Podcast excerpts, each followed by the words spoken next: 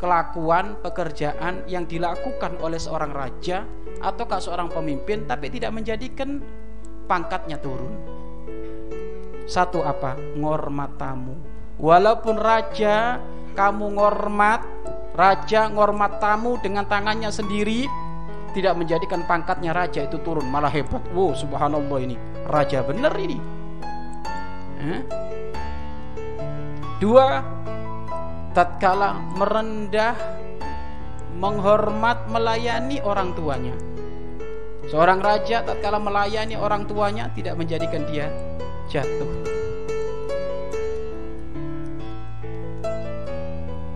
Yang ketiga, di saat raja tidak tahu bertanya kepada para ulama itu tidak menjadikan turun wibawanya para raja. Malah itu menjadikan sebab pangkatnya nah, naik.